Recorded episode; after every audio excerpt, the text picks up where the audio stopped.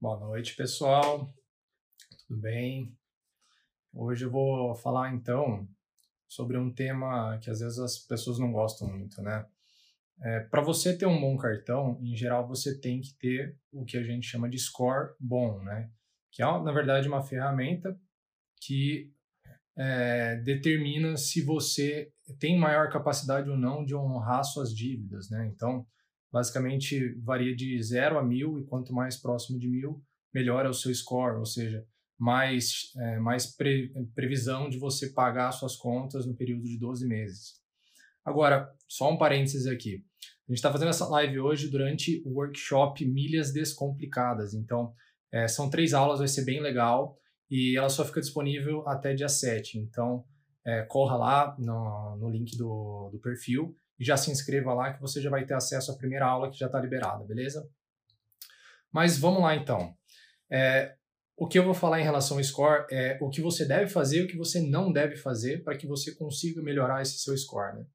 Então, o primeiro ponto que eu acabo falando, e às vezes as pessoas não entendem, é que a primeira coisa que você deve fazer que, é, que vai te ajudar a, a começar a melhorar o teu score para que você consiga acesso a cartões melhores é ter conta em mais de um banco. E a minha percepção disso é que se você tem conta em mais de um banco, é, em geral, você é uma pessoa que tem tendência ao, a movimentar mais né, dinheiro. E, além disso, geralmente, para você abrir conta, não é tão simples assim. Né? Quando eu digo é, esses bancos é, grandes, né? É, então, é, você tem que demonstrar sua renda, tem, tem uma infinidade de, de coisas que eles te pedem. Então, se você tem conta em mais de um banco, em geral, você tem uma tendência a ser uma pessoa que tem mais capacidade de movimentação. Então, isso é um fator positivo para que você aumente seu score. Uh, outra coisa que é muito importante também é que você tenha um bom relacionamento com o seu gerente, né? É, com isso, ele, ele, va ele vai te mostrar as melhores possibilidades sempre, né? É, se você tiver algum problema, ele vai estar ali para te, te orientar, né? De repente, vamos supor que você esteja utilizando cheque, qualquer coisa que você tenha algum problema ali, ele vai te ajudar, ele não vai deixar que você não pague uma conta, alguma coisa assim nesse sentido. Então, isso é importante para esse seu planejamento, para melhorar esse seu score, né? É, a outra coisa que acaba sendo muito importante é a questão do controle do uso do, do, do seu cartão, né? É, e, e, dentro desse controle, é importante que você é, confira as faturas, né? Então, toda vez que sua fatura fechar, o ideal é que você olhe item por item para ver se não tem cobranças indevidas, se você realmente está gastando aquilo que você estava é, né, prevendo, se você vai ter condição de, de arcar com aquele, a, aquela, aquela fatura do mês. Então, é importante que você esteja muito bem controlada nesse sentido para que você é, consiga gradativamente aumentando esse seu score. Ah, além disso, se você está buscando parcelar, né, eu acho vantajoso é, quando você faz compras parceladas que você consiga com o mesmo valor que você pagaria de repente até à vista, é, é, algo muito bom, porque você fica com aquele teu dinheiro rendendo, né? Você pode buscar algum tipo de investimento, alguma coisa, e aquele dinheiro vai te dar um retorno. Agora, isso é importante se você tiver autocontrole. Então, assim, se você não tem esse costume de se controlar, controlar seus gastos e tudo que você faz, não é uma boa que você parcele. É, agora vamos para o que você não deve fazer, né? É, a, a galera acaba tendo a tendência de, de repente, só pagar o mínimo da fatura, né? Então, é, isso é um, uma, uma das piores, como que eu posso dizer, um dos piores hábitos, uma das piores, uma piores manias que as pessoas acabam pegando.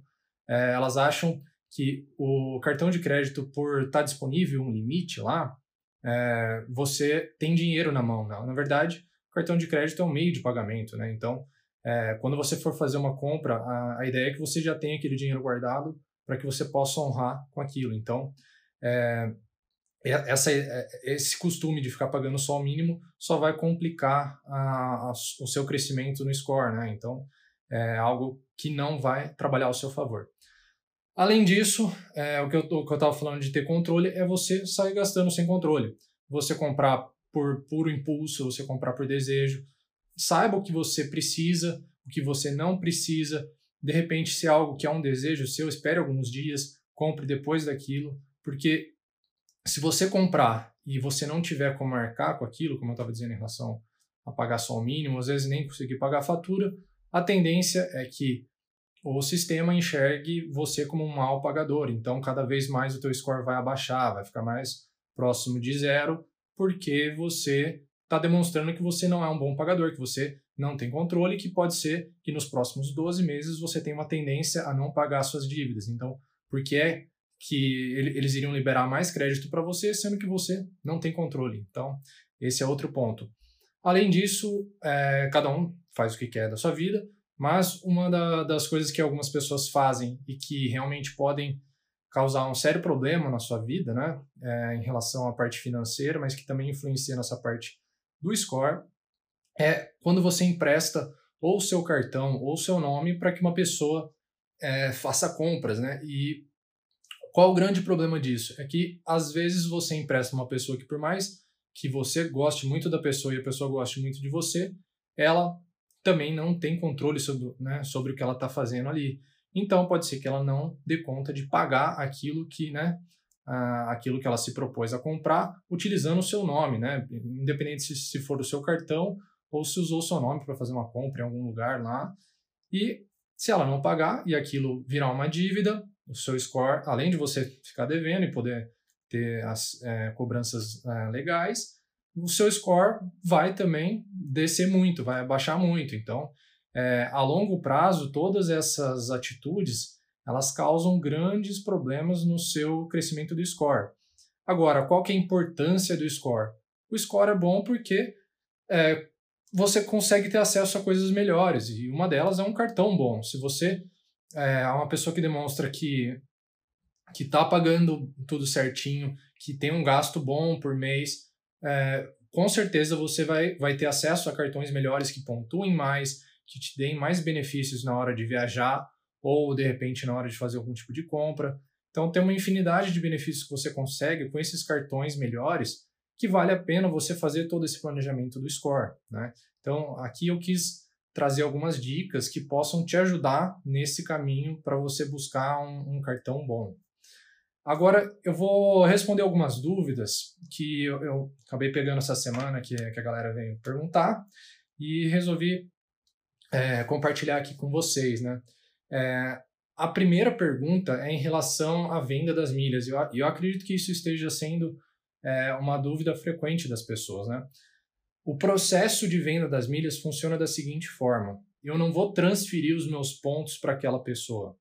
É, eu vou emitir uma passagem para a pessoa, né? E ela vai me dar um, um valor financeiro em, em, em troca, né? Ela vai, me, ela vai me pagar. Então, basicamente é isso. Os pontos eles vão ser usados na minha conta.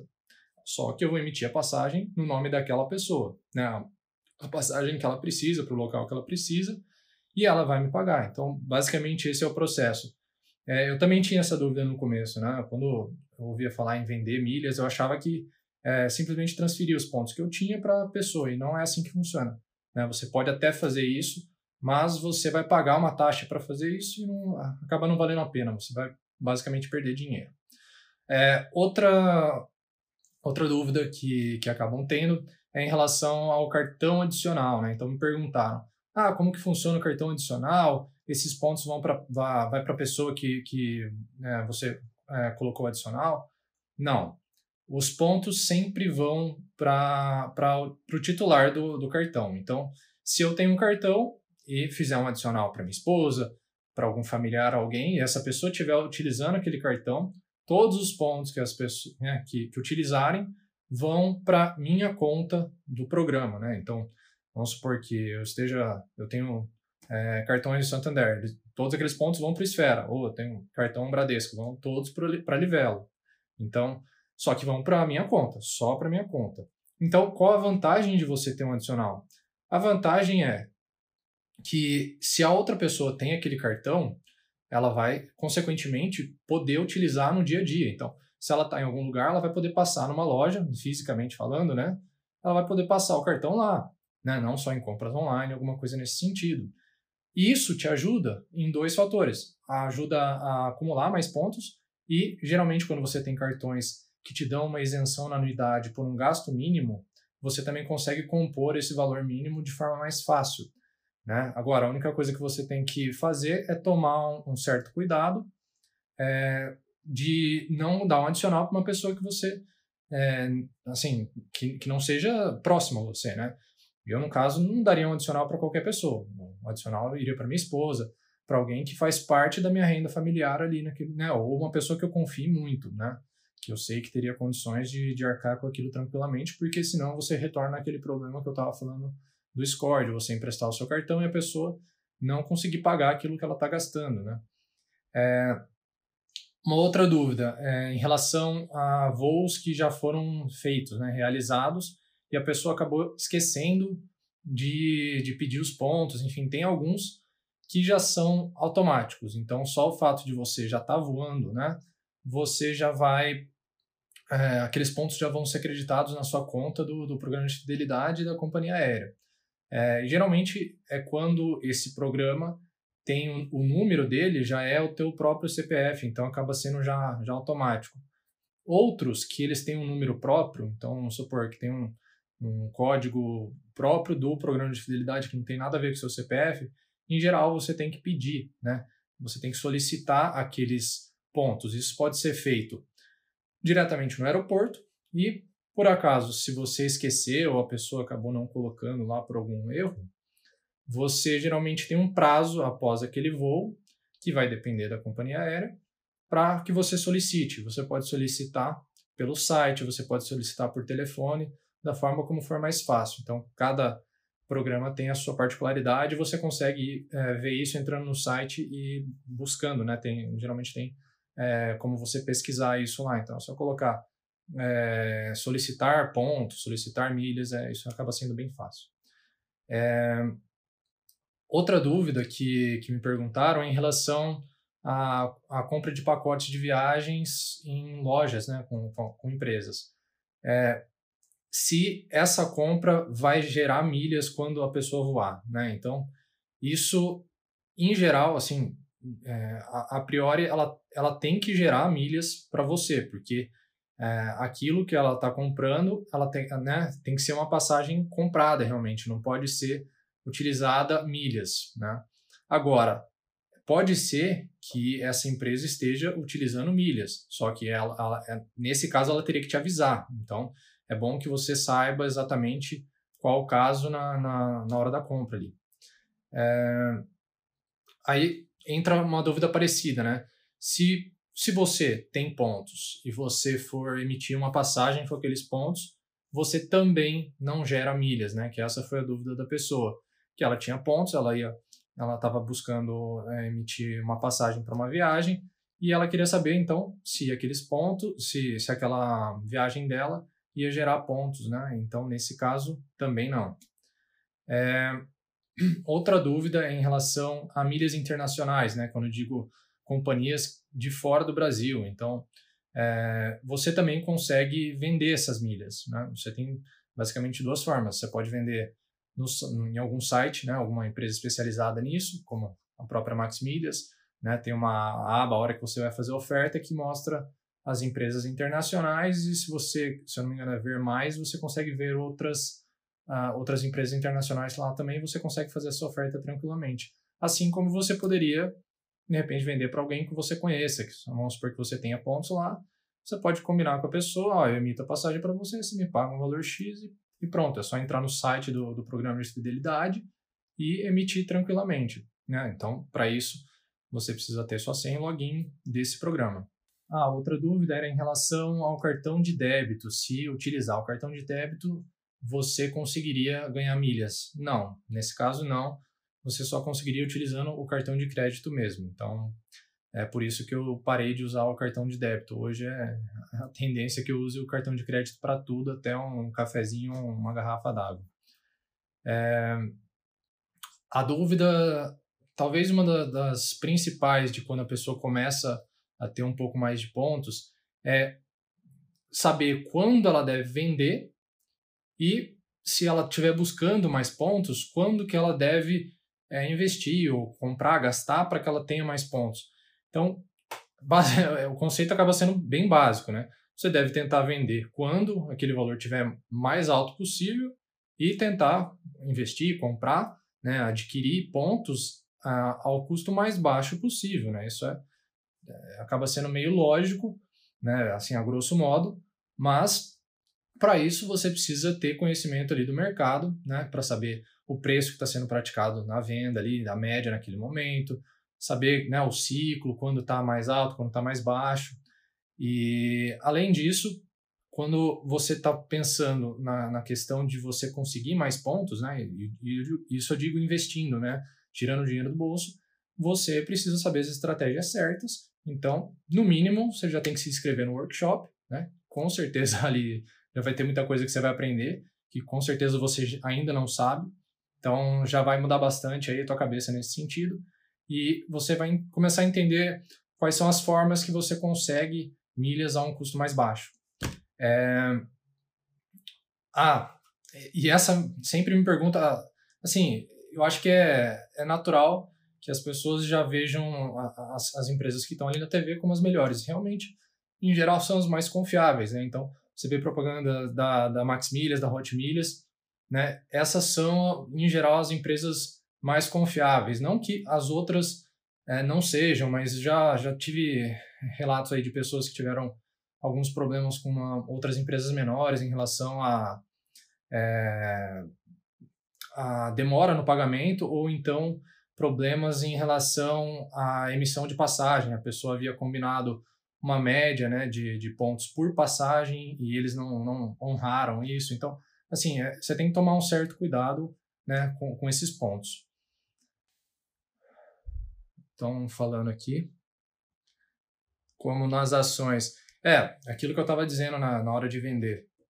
É, o mercado das milhas, é, eu posso traçar realmente um paralelo, né? Existe a alta e a baixa. Então, se você é o tipo de pessoa que não tem um certo controle emocional, a hora que você vê, não, nossa, minha, minhas milhas estão baixas, você fica desesperado, você vai vender barato. Então, assim, é, quando a gente pensa em prejuízo, tanto em ações ou milhas, você vai ter prejuízo se você só, só no momento da venda. Então, vamos supor que as milhas estejam em baixa, assim como de, vamos supor uma ação. É, se você não vender ela naquele momento, não há prejuízo. Então, se você aguarda um momento em que é, aquele preço sobe, e aí sim você vende, né?